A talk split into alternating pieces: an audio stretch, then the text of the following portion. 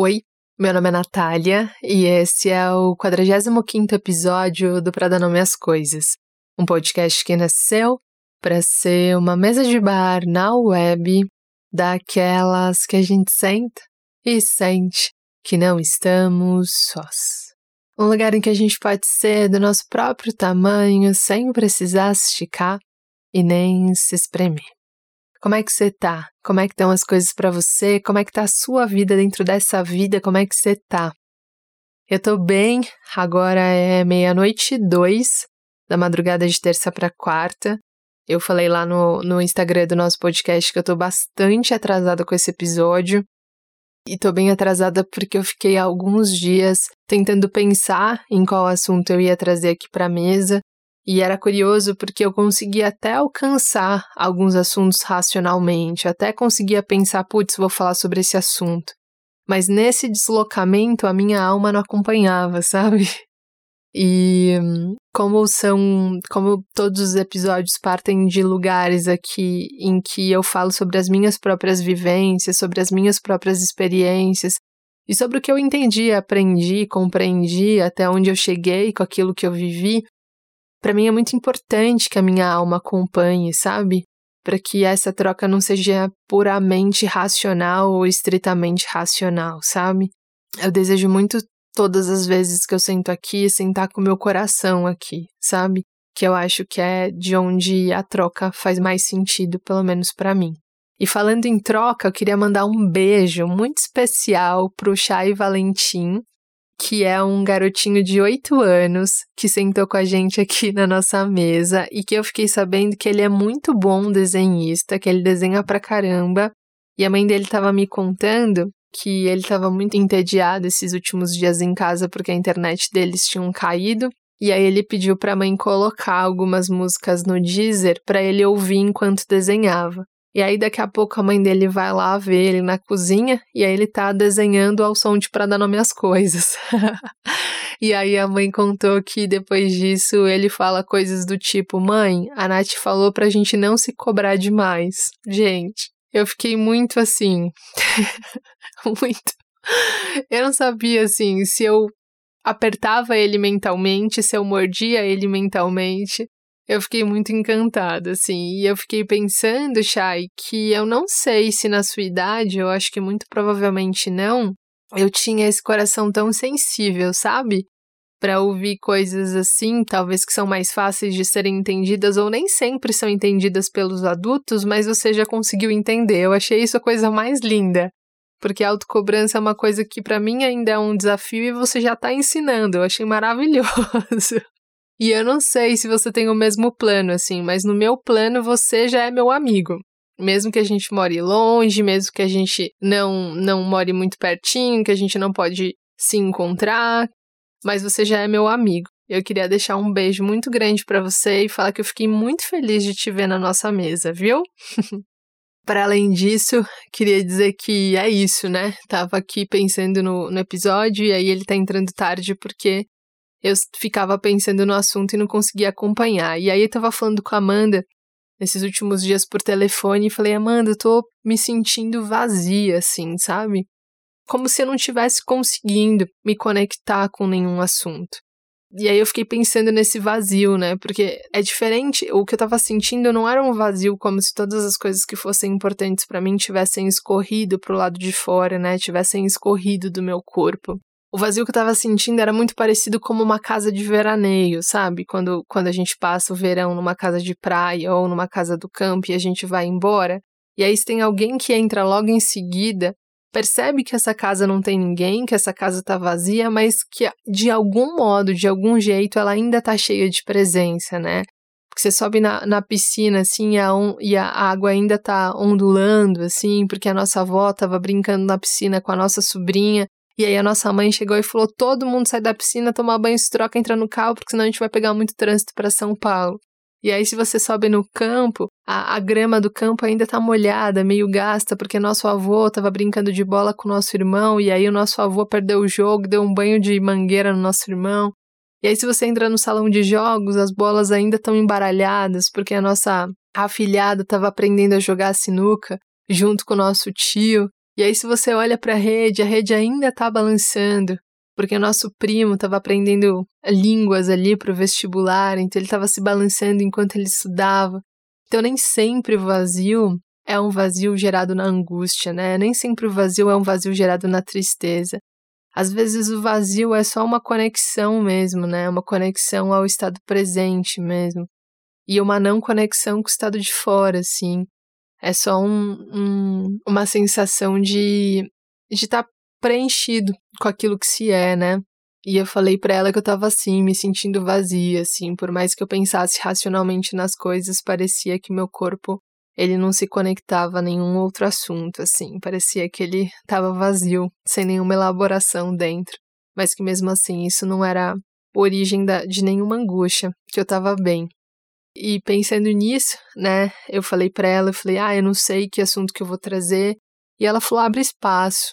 Para mim isso é muito desafiador, abrir espaço, né, sou controladora confessa e, e tudo eu quero que entre dentro da minha programação, da minha planilha, do meu roteiro, do script que eu, que eu criei e tal. E ela falou: abre espaço, deixa ver o que, que a vida apresenta, os dias apresentam, abre espaço.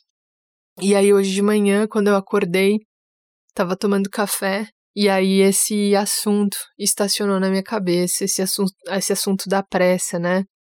Do quanto, eu não sei você, mas do quanto eu tenho pressa às vezes, assim, sabe?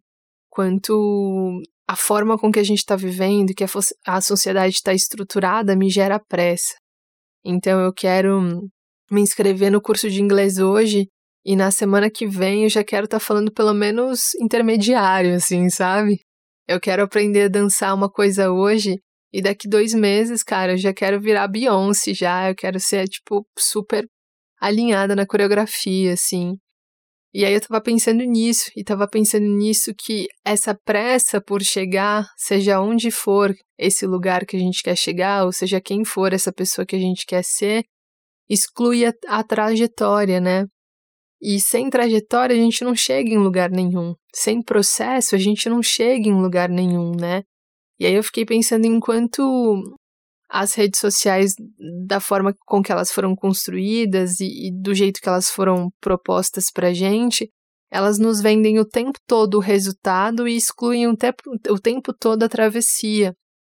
Numa foto bem recortada do Instagram, não cabe toda a sua trajetória, não cabe todo o seu caminho, não cabe todas as suas tentativas, não cabem todos os seus acertos e erros. O que cabe ali é só uma, só a medalha, né? É só o pódio, só o, o, o carimbo ali de que você conseguiu, de que você fez, né? Mas e as suas noites de sono que, que foram conturbadas e cheias de insônia? E às vezes que você teve crise de choro, tudo isso fica do lado de fora. Como você é testemunha da sua própria história, eu acho que isso está bem guardado, mas quando é uma outra pessoa assistindo a tua vida, parece que a trajetória não existe, né? Parece que todo mundo ali chegou sem caminho, assim. E é muito perigoso pensar nisso. Para mim tem, tem me gerado muita reflexão, assim. Porque às vezes a gente vê, tipo, várias pessoas ali esbanjando autoestima e isso é muito maravilhoso, mas parece que a autoestima é uma coisa que você decide, né? Então, que eu decido hoje, amanhã eu já acordo super autoconfiante, né? Então, hoje eu tô super mal, tipo, me odiando quando olho no espelho, e amanhã, cara, porque eu decidi, eu já tô assim, tipo, fazendo foto e vídeos de biquíni no YouTube, assim, né? Enfim, e é muito louco isso, né? E acho que cada vez mais a gente tem excluído as trajetórias em detrimento dos resultados, assim. Porque o resultado vende, porque o resultado gera like, porque o resultado gera comentário, porque o resultado gera compartilhamento, mas e a trajetória? E o processo? Eu acho que quando a gente vai perdendo isso de vista, a, a possibilidade da gente se frustrar é muito maior, né? E a possibilidade da gente desistir das coisas que são importantes pra gente também é muito grande. Né? Porque se, se a gente não chega logo no resultado, então não vale nem a pena mais continuar. Se eu decidir que eu quero ficar com a autoestima boa hoje, daqui duas semanas eu ainda tô me sentindo mal porque o meu cabelo não tá no padrão, o meu corpo não tá no padrão, o meu jeito não tá no, no, não tá no padrão, então realmente o problema sou eu, então é melhor nem tentar. É mais ou menos por aí que vai o episódio hoje, né? É um, é um lembrete de, cara, vai com tudo, vai com tudo, assim, mete bronca. Mas ao mesmo tempo, internamente, no seu caminho, vai com calma. Vai, mas vai com calma, sabe? Vai, é, arrisca, manda bala, insiste, investe, mas vai com calma, porque a gente é processo, a gente é caminho. A gente não é aquela receita de bolo que a gente mistura ovo, farinha, coloca na forma e 40 minutos está pronto. Bolo a gente faz em 40 minutos, bolo. Vidas, histórias, trajetórias, a gente não faz em 40 minutos. Tem lutas que a gente vai ter que levar para uma vida, tem processos que a gente vai ter que levar para uma vida, tem caminhos que a gente vai ter que levar para uma vida. Gente, a gente não faz em 40 minutos. Sonhos, a gente não faz em 40 minutos. Histórias, a gente não faz em 40 minutos. Construção de autoestima, aprender línguas, dançar igual a Beyoncé, é, aprender a falar em público, é, sei lá, tudo isso a gente não faz em 40 minutos, né? É mais ou menos por aí. Boa audição.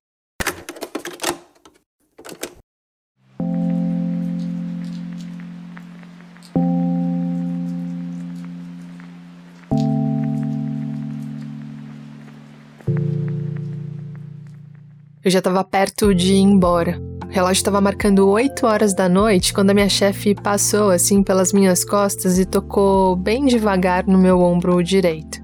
Ela disse: Nath, vamos ali até minha mesa, preciso falar com você. Não era muito difícil descobrir para que que era aquela conversa, qual era o objetivo daquela conversa. Na redação, todas as televisões estavam ligadas na mesma notícia. Não quer dizer que elas estavam ligadas no mesmo canal, só quer dizer que todos os canais falavam da mesma coisa. Um acidente fatal que tinha acabado precocemente com a vida de um cantor sertanejo no auge. A comoção era geral, não se falava em outra coisa. Assim que eu me aproximei da mesa, ela disse: A gente está providenciando as suas passagens e em algumas horas você embarca para lá, para a gente conseguir fazer essa cobertura, para você nos ajudar com essas informações. Você acha que algum familiar consegue trazer algumas peças de roupa suas aqui para a redação, Nath? Se não conseguir, se não der certo, tudo bem, assim, porque agora são 8 horas da noite, horário de rush, e tá todo mundo voltando para casa. E não dá para você se deslocar para lá e pegar suas coisas e arrumar suas coisas, porque, cara, pode ser que você perca o voo. E a gente precisa que você chegue lá o mais rápido possível. Se você não conseguir, se algum, nenhum familiar conseguir trazer essas coisas para você aqui, tem um mercado aqui do lado e a gente compra algumas peças básicas, tipo calcinha, sutiã, uma calça, uma camiseta, para você ir, tudo bem? Eu sabia que ia ser um trabalho foda, e isso me deixava tensa. Lidar com morte, lidar com pessoas que perderam tão de perto. Tentar entrevistar, conseguir informação nesse cenário é sempre muito difícil, muito difícil. A essa altura, eu já tinha passado por uma das mortes, eu já tinha passado por um dos meus processos de luto e mais do que saber como qualquer ser humano empático, o que é essa dor, eu já tinha vivido na minha pele, no meu corpo, na minha carne essa dor. Eu sabia que ia ser foda. Mas ainda assim, ainda assim, não era meu trabalho que me deixava tensa naquele momento. Quando ela disse que eu ia viajar, que eu ia para lá, para aquela cidade, para fazer aquela cobertura, não era isso, não foi isso que me deixou tensa. O que me preocupava naquele momento era outra coisa. Uma coisa que era bem boba, bem ridícula, uma coisa que era quase infantil e que se eu te contar você não vai acreditar. O que me preocupava não era o meu trabalho, porque meu trabalho, em alguma medida, eu conseguia colocar dentro da minha margem de controle. O que me preocupava era uma coisa que, se eu te contar, você não vai acreditar.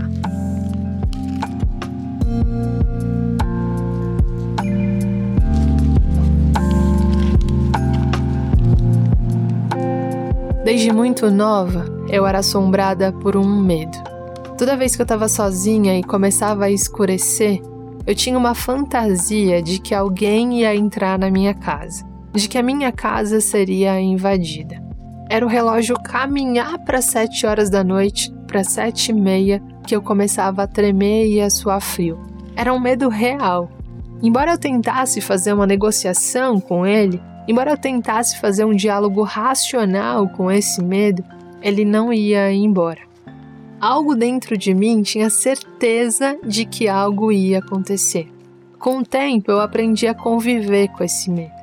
Quando os meus pais saíam, eu trancava a porta, ligava a TV assim bem alto, ligava o som assim no aparelho de som que eu tinha no meu quarto e ficava tentando adiar o sono o máximo que eu conseguisse, até que de repente eu dormia no sofá. No dia seguinte, quando eu acordava e percebia que ninguém tinha invadido a minha casa, eu podia respirar de novo aliviada. Toda vez que eu confidenciava esse medo para alguém, a primeira coisa que me perguntavam era: Mas já aconteceu alguma coisa, Nath? Já invadiram sua casa? Já aconteceu isso na casa da sua família, do seu vizinho? E a minha resposta era sempre a mesma. Cara, isso que é o mais bizarro. Nunca aconteceu. Eu moro no mesmo condomínio desde que eu nasci, praticamente. E não só nunca invadiram a minha casa, como eu não tenho registro de terem invadido a casa de ninguém que eu conheço por aqui. O condomínio é cheio de seguranças. É um bairro seguro. Eu moro assim literalmente no meio do condomínio, então se alguém um dia invadisse o condomínio, era muito pouco provável que fosse o meu prédio primeiro a ser invadido. Racionalmente, eu não conseguia explicar por que eu sentia aquilo.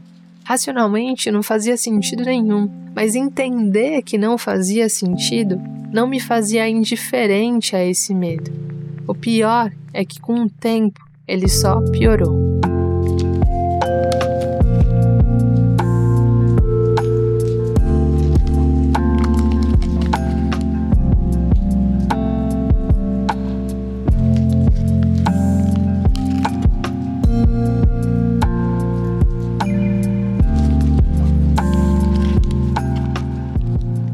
Até me formar na faculdade, eu só precisei lidar com esse medo quando eu estava sozinho em casa. Mas assim que eu comecei a trabalhar como jornalista nas redações, as viagens, o trabalho começou a ficar muito frequente e o meu medo começou a ficar maior.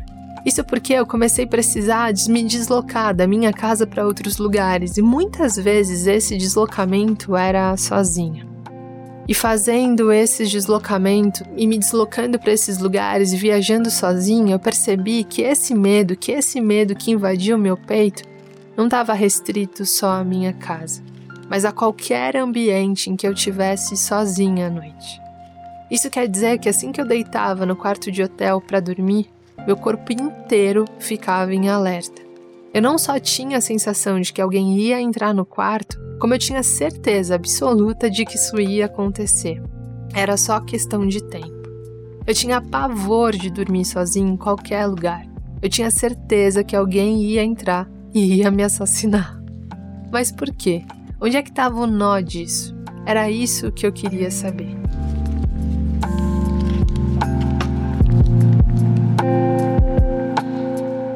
Eu lembro que eu entrei no consultório da Elsa falando isso. A Elsa foi a minha segunda terapeuta.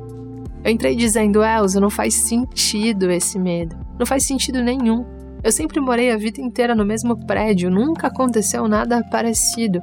Eu realmente não sei de onde vem esse medo, mas ele tá me atrapalhando. Naquela semana eu tinha mais uma viagem a trabalho, e só de me imaginar dormindo sozinha, meu corpo tensionava inteiro. Minha urgência era enorme, eu queria encontrar a resposta para aquele medo naquela sessão. Eu estava tão concentrada nisso que eu nem acreditei quando a Elsa disse: A gente fez bons avanços hoje. Vamos ver o que vai surgir nessa semana. A gente se vê na próxima sessão. Por fora, eu disse: Tá ótimo, obrigada. Mas por dentro eu arranquei todos os meus cabelos, os meus e os dela. Como assim a gente ia se ver na próxima sessão? Eu tinha um problema urgente, eu queria solução para aquele momento. Eu queria solução para agora. Naquela semana eu ia fazer mais uma viagem. E isso significava que eu ia ter que acordar várias vezes à noite sobressaltada com medo de alguém entrar no quarto. Eu precisava que a resposta viesse logo, com urgência, da, na mesma rapidez que eu pudesse pelo menos lidar com aquela viagem de outro jeito. Eu tinha um problema e eu precisava da solução. Eu só não tinha percebido ainda como era ilógica aquela urgência. Eu queria resolver um problema de anos em uma hora, em uma sessão de terapia. Mas não é isso que a gente faz?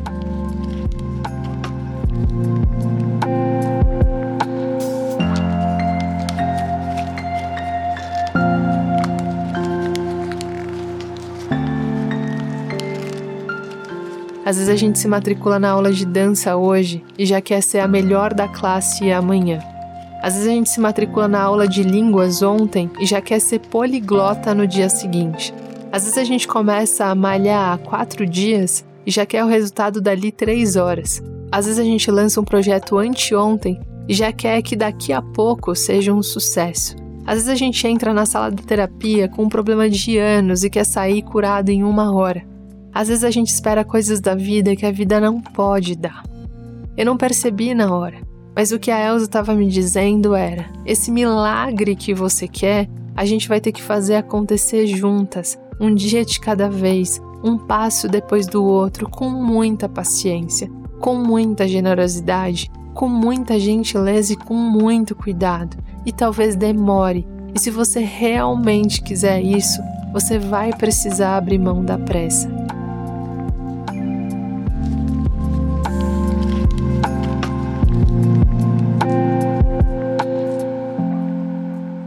O que a Elsa estava querendo me dizer e que eu só entendi tempos depois é que bolo de caixinha a gente faz em 40 minutos. Mas gente, processos que envolvem gente, não. Gente é processo. E alguns processos são para a vida inteira. O que a Elsa estava querendo me dizer ali, sem querer, é que se eu quisesse me curar de verdade, se eu quisesse viver mais leve, de verdade, se eu quisesse me livrar dos meus fantasmas, de verdade, eu ia precisar fazer as pazes com o tempo. O processo da terapia no meu corpo não ia ser mais rápido só porque eu estava com pressa, mas podia ser mais eficiente se, para além do tempo que demorasse, eu tivesse disposta e comprometida com o meu próprio processo.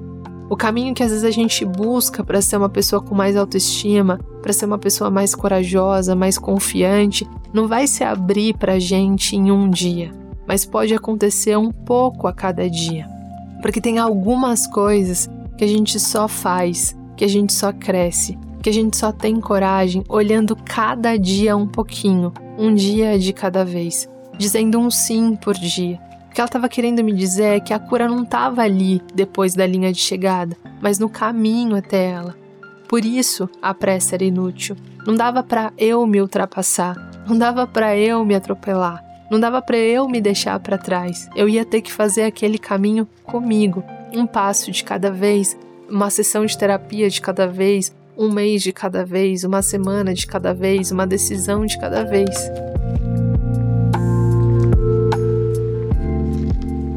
Naquela época, eu já sofria com essa pressa. Nos tempos de hoje, vira e mexe, eu caio nessa armadilha de novo. Em tempos em que o grande barato é se mostrar bem sucedido, bem ajustado, bem relacionado, bem resolvido, bem endinheirado antes dos 30 anos, contemplar o tempo, o processo, a travessia, o caminho parece quase uma insanidade e parece porque o caminho, o processo, a angústia da busca, o esforço da tentativa não cabem numa foto bem cortada no Instagram. O que cabe no Instagram é o topo, a chegada, o resultado. Não à toa me parece que a gente não tem mais paciência para nada. Não à toa, me parece que a gente não tem mais paciência com os nossos processos, com aqueles processos que só a gente sabe quanto são desafiadores e difíceis para a gente. Não à toa, me parece que a gente não tem mais paciência com as nossas travessias, porque as nossas travessias não cabem numa foto bem cortada no Instagram. Porque as nossas travessias não dá para encaixar muito bem dentro de um vídeo de 10 minutos no YouTube. Travessia leva tempo, esforço, tentativa, angústia, choro. E não gera like, e não gera compartilhamento, e não gera aplauso, e não gera comentários. Tem alguns processos e algumas travessias que são desafiadoras para você e que vão ser feitas por você no silêncio da sua vida, do seu quarto, da sua caminhada, da sua estrada.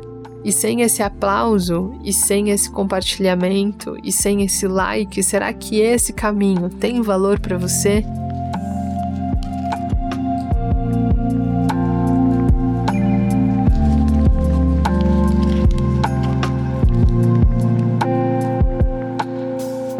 O que eu percebo é que de repente a gente decide que a gente precisa cuidar da nossa autoestima, fazer as pazes com a nossa imagem, perdoar o nosso passado, fazer um projeto que honre a nossa essência e junto com essa decisão vem logo uma pressa para caber em um lugar que a gente julga ideal. E esse ideal é sempre algo muito diferente da gente. É quase sempre parecido com alguém que não é a gente, mas que já tem muito sucesso dentro dessa lógica, né? Da lógica das redes, por exemplo. Ou é sempre parecido com um lugar muito distante de onde a gente está. Quando na verdade me parece que o ideal deveria ser só algo melhor do que a gente já foi só um passo além do lugar que a gente já estava, ou só a decisão de rever o lugar que a gente já ocupou. O que Elsa estava me dizendo é: você quer chegar no dia em que o medo irracional de alguém invadir o seu quarto não te domine mais? Então, ótimo. Você vai ter que aprender a fazer o caminho porque a gente não é bolo que fica pronto em 40 minutos. Porque, por mais que você brigue com o tempo, rasgue o calendário, quebre todas as ampolas, jogue todos os relógios na parede, o dia não vai correr mais depressa só porque você quer que ele corra. E o caminho não vai ficar mais curto só porque você decidiu que você quer chegar logo na linha de chegada. E muitas vezes a travessia que a gente está fazendo é justamente a travessia que a gente precisa fazer, que é importante para o nosso crescimento, que é importante para o nosso amadurecimento, que é importante para a gente se encontrar e se rever nas nossas sombras, se a gente excluísse as travessias que nos levam para as linhas de chegada, a gente deixaria de aprender uma caralhada de coisa que é super importante para o nosso processo de autoconhecimento, de amadurecimento, de percepção, de coragem, enfim. Que a Elsa me disse, sem dizer, foi isso: foi que eu precisaria aprender a lidar com o tempo, sem apressar o tempo, fazendo as coisas no próprio tempo mas talvez o que a Elja teria te dito é: você quer se olhar no espelho e não se odiar? Você quer aprender a colocar limites? Você quer aprender a dizer não? Você quer ser mais corajoso? Você quer fortalecer a sua autoconfiança? Você quer aprender línguas? Você quer, sei lá, o que, que você quer? O que, que você quer fazer? Então você vai ter que aprender a fazer o caminho, a dar um passo de cada vez nas travessias, a dizer sim para o que você quer todos os dias e suportar os dias de angústia, e suportar os dias de dor, e suportar principalmente como parte do caminho aqueles dias, aqueles momentos que não cabem numa foto bem enquadrada no Instagram.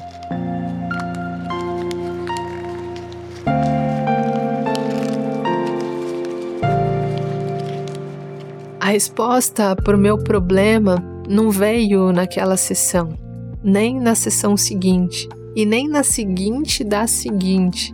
Aliás, naquela semana, naquela semana do, da primeira sessão, três dias depois, eu tive que viajar para o interior do Tocantins a trabalho e eu acordei três vezes durante a noite super assustada, assim, com medo, achando que de repente alguém ia entrar no meu quarto a qualquer momento.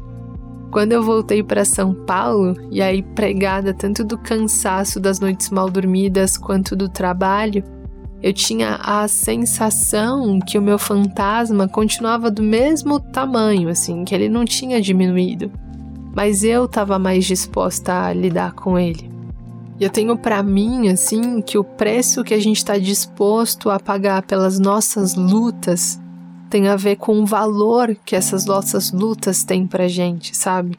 Eu não queria ter mais medo de dormir em casa sozinha com, com o fantasma de que alguém ia entrar na, no meu quarto. Mas para isso eu tinha entendido que a pressa só me afastava do que eu realmente queria.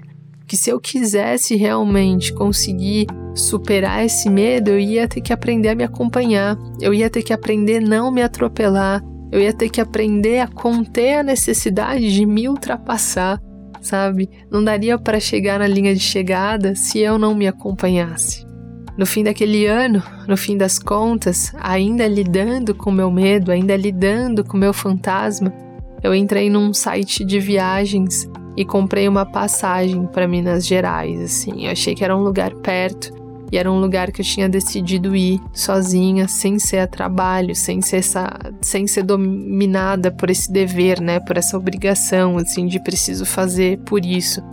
Eu queria ir ao encontro daquele lugar, eu queria me propor aquele desafio porque eu, pessoa física, estava disposta a lidar com aquele fantasma. E, e eu fui para Minas. Eu queria me dar essa chance e eu fui. E aquela altura, assim, no final do ano, várias sessões de terapia tinham acontecido, nem todas foram sobre esse assunto, mas em nenhuma delas eu tinha conseguido me alcançar, assim, alcançar a resposta que ia desatar esse nó. Por que eu tinha tanto medo? E para mim, assim, eu tenho a sensação, eu tinha a sensação de que enquanto eu não conseguisse entender a raiz, a origem, eu, eu só lidaria com os sintomas daquilo, né? Que já era importante, mas eu queria entender de onde que tinha vindo aquele medo, né? E eu lembro que nesse dia o sol tava bem forte, assim, eu tava debruçada em cima do freezer, assim, tentando tirar uma bola de sorvete de chocolate, quando uma memória estacionou na minha cabeça, assim. De repente eu lembrei da minha mãe saindo para trabalhar com a bolsa assim no ombro, ela me dando um beijo na bochecha e dizendo para eu estudar matemática direito, porque eu já tinha tirado vários E's nas provas. E aí ela falava que tinha comida no fogão, quente. E aí, quando ela abria a porta, ela dizia: "Se você for dormir à tarde, deixe a porta do seu quarto aberta, porque se alguém entrar, você ouve." Caraca, né, cara? Quando essa memória estacionou na minha cabeça, praticamente um ano depois daquela primeira sessão, praticamente um ano depois de eu ter decidido buscar as respostas que eu queria encontrar, quando aquela memória estacionou na minha cabeça, tudo fez sentido, assim. E aí eu quis pegar o primeiro avião e contar para Elsa, contar para Elsa o que tinha acontecido. Eu não fiz isso, não fiz naquele momento. Mas quando eu voltei de viagem, na minha primeira sessão, eu disse para ela, eu disse para ela, Clara, Elza, eu entendi. Agora eu entendi. Agora eu entendi porque da onde veio esse medo. E ali na sessão de terapia eu entendi que aquele medo, medo de alguém entrar em casa, era um medo da minha mãe. Por isso que ela me dizia aquilo, né? Ela tinha medo de estar tá dormindo e alguém entrar. E ela passou aquele medo para mim. E eu absorvi aquele medo inconscientemente e não me lembrava mais disso. Foi um modo de defesa que eu acionei no meu corpo, mas não lembrava mais disso, assim. Era por isso que meu corpo ficava sempre em alerta, né? Porque eu tinha a sensação de que alguém ia entrar. E eu tô contando essa história porque embora essa história seja sobre a potência, né? Pode ser sobre a potência que tem um processo terapêutico, eu tô contando essa história porque essa história é principalmente sobre paciência, sobre espera e sobre generosidade.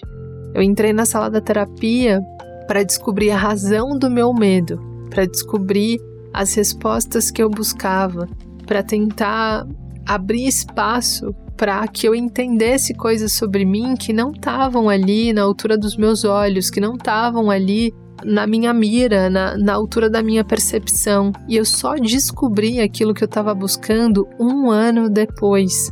Eu só descobri aquilo que eu estava buscando no meio de uma viagem debruçada em cima de um freezer pegando sorvete. Eu só descobri as respostas no tempo em que as respostas se propuseram, no tempo que eu estava pronta, talvez, para absorver aquela resposta, no tempo que eu estava pronta para viver aquela resposta.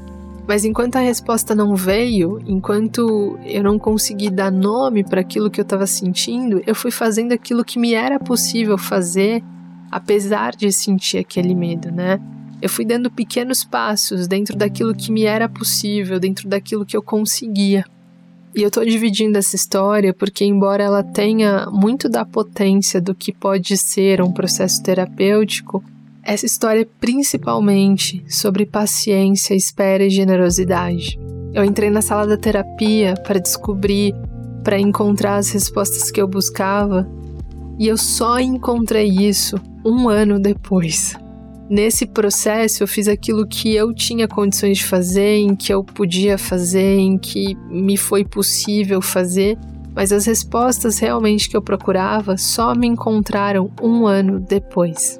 E hoje, olhando para trás, avaliando essa travessia, eu sinto que eu só não desisti dessa travessia porque além, para além, na verdade, de amar a terapia, de amar o processo terapêutico, eu sei que embora tenha dias que eu mesma não me suporte, eu sou importante para mim. a minha vida, as minhas questões estão no rol, estão no combo das coisas que são importantes para mim. Mais do que isso, porque eu entendi que a pressa para superar esse medo não me deixava mais perto do nó desse medo, sabe? Eu percebi que a pressa só me afastava do meu caminho, do meu próprio ritmo, da minha própria caminhada. Quando a gente começa a aprender a correr e aí a gente vai para uma competição de corrida e aí a gente percebe que tem pessoas que correm muito mais rápido que a gente, é, não sei você, mas eu, já aconteceu muitas vezes, de eu ficar tentada a correr num ritmo que não era meu. E ao fazer isso, eu, eu disparava nos três primeiros minutos, e aí no quarto minuto eu já estava querendo parar e desistir da corrida, porque eu estava correndo em ritmos que não eram meus. Porque eu estava exigindo do meu corpo um preparo e uma potência que não era dele nesse momento. E eu acho que a pressa tem muito a ver com isso. Às vezes a pressa nos distancia do nosso caminho. Em vez de ir trotando, cara, vai fazendo seu caminho e vai trotando. Foca no seu, vai trotando e vai fazendo seu caminho. É melhor fazer o seu caminho devagar, no seu tempo, respeitando a sua trajetória, do que tentar correr numa velocidade que não é a sua. Porque às vezes a pressa é o que te tira da travessia, é o que te afasta, sabe, da tua busca.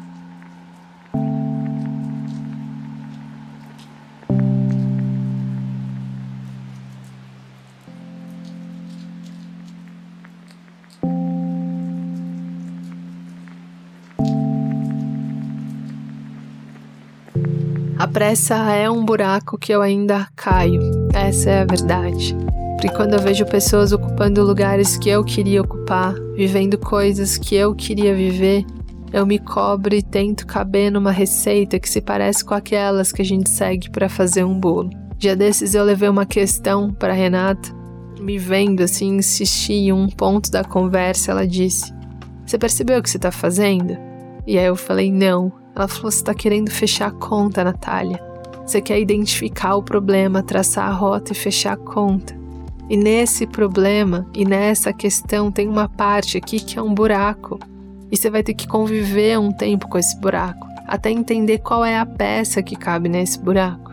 Antes dela terminar de falar, eu já tinha sacado assim. Esse milagre, esse milagre que eu tô procurando, eu vou ter que fazer acontecer um dia depois do outro.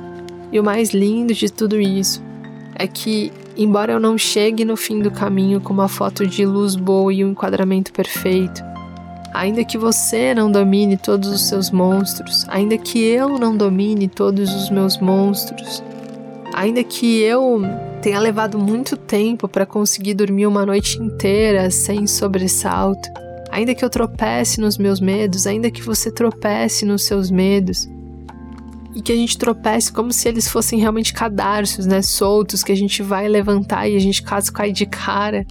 Eu já entendi que o que me faz chegar não é a pressa, mas o meu comprometimento comigo, sabe? Com as minhas questões, com as minhas tentativas. E esse trajeto, e esse processo, e essas tentativas têm pouco a ver com uma foto bonita nas redes sociais e mais a ver com a mão suando, as costas travadas, a crise de choro, a tentativa e o erro. As travessias, os caminhos, os processos que vão ser mais significativos na sua vida, que vão te levar para lugares do lado de dentro mesmo que você sonhou, não vão caber resumidamente numa imagem bonita que você vai postar no Facebook por mais que a gente esteja muito interligado com as redes e muito interligado, né? A vida real mesmo continua sendo a mesma coisa, cara. Continua sendo pautada no processo, continua sendo estruturada na travessia, continua caminhando no ritmo das estradas, sabe? Eu acho que é muito mais é, sobre aprender a, a sustentar as nossas travessias, os nossos processos, as nossas angústias, as nossas crises de choro e se perguntar o quanto aquilo é importante pra gente, porque eu de novo acho, né? As coisas que são mais importantes pra gente são aquelas que a gente está disposta a, disposto a pagar alguns preços, né? Talvez você não tenha medo de dormir sozinha, né? Talvez essa não seja a sua questão, mas talvez você queira entender qual é o nó que te fez odiar o seu corpo? Qual é o nó que fez odiar, te fez odiar o seu cabelo? Ou qual foi o nó que fez, sei lá, você não conseguir amar de novo, ou talvez você já entendeu esse nó, você ainda não conseguiu só renascer a partir desse medo, né? E o que eu posso te dizer com alguma tranquilidade, porque eu tô dizendo sobre mim, na verdade, tô dizendo de mim em voz alta, é que você vai, você muito provavelmente, eu desejo muito que você consiga chegar nesse lugar que você almeja. Mas para chegar nesse lugar que você almeja, ou pra, pelo menos para continuar tentando pelo resto da vida, se isso realmente é algo importante para você, talvez você tenha que abrir a mão da pressa. Talvez você tenha que se concentrar muito mais no processo e no caminho do que na hora e no momento e no instante que você vai chegar lá, sabe? Para mim parece isso.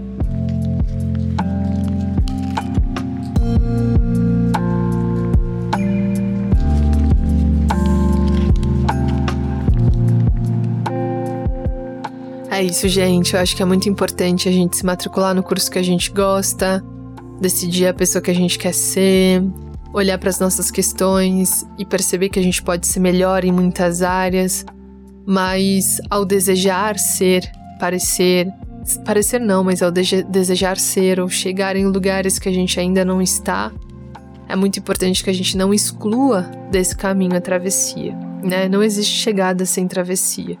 E na verdade, a linha de chegada é só um marco, né? É só uma pontuação do fim do caminho. Mas o caminho mesmo, o caminho de fato, as coisas acontecem num dia após o outro. Enfim, espero que tenha feito sentido para você. É mais ou menos por aí que meu coração andou nesses últimos dias. Fiquei refletindo muito sobre os processos, os caminhos e o quanto eu sou desleal e injusta comigo, colocando pressa em coisas que não são de ter pressa, né?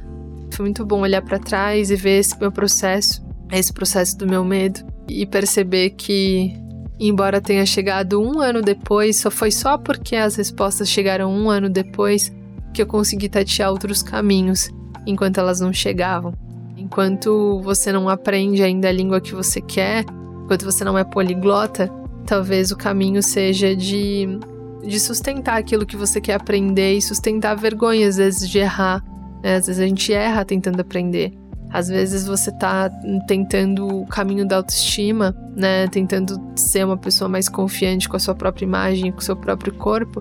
E talvez no meio desse caminho você aprenda outras coisas que não são sobre autoestima, mas que podem te tornar uma pessoa mais confiante. Enfim, eu acho que é isso, assim, o que eu queria dizer é que às vezes o caminho é muito mais importante do que a linha de chegada, sabe? E que às vezes a gente se apressa, e nessa pressa a gente acaba abandonando caminhos que a gente poderia ter feito um passo depois do outro, um dia de cada vez e um sim depois do outro. Acho que é isso. Gente, valeu! Espero que tenha feito sentido para você ou pelo menos te feito uma boa companhia. Quem faz a edição e a curadoria do podcast é o Valder Souza. Quem assina a identidade visual do, do podcast é a Amanda Fogaça. Eu sou a Natália Souza pode chamar de Natália, porque ninguém chama de nome e sobrenome na mesa de bar, né? Ou pelo menos nas mesas de bar que eu sento, eu não gosto. Espero que tenha feito sentido para você. Não sei se você reparou que eu fui abaixando a voz assim ao longo do episódio, porque agora já são tipo quase uma da manhã e todo mundo aqui no prédio tá dormindo. Mas é isso, gente. Espero que eu tenha te feito uma boa companhia. Se você gosta das trilhas do podcast, existe uma playlist chamada Playlist para Adorno Minhas Coisas no Spotify, no Deezer e em todos os agregadores. E se você quiser achar que vai fazer sentido para algum amigo, amiga, amigues, manda. De repente é, é algo que, que vai fazer sentido e que vai acalmar um coração por aí, né? É isso, gente. Valeu, até semana que vem.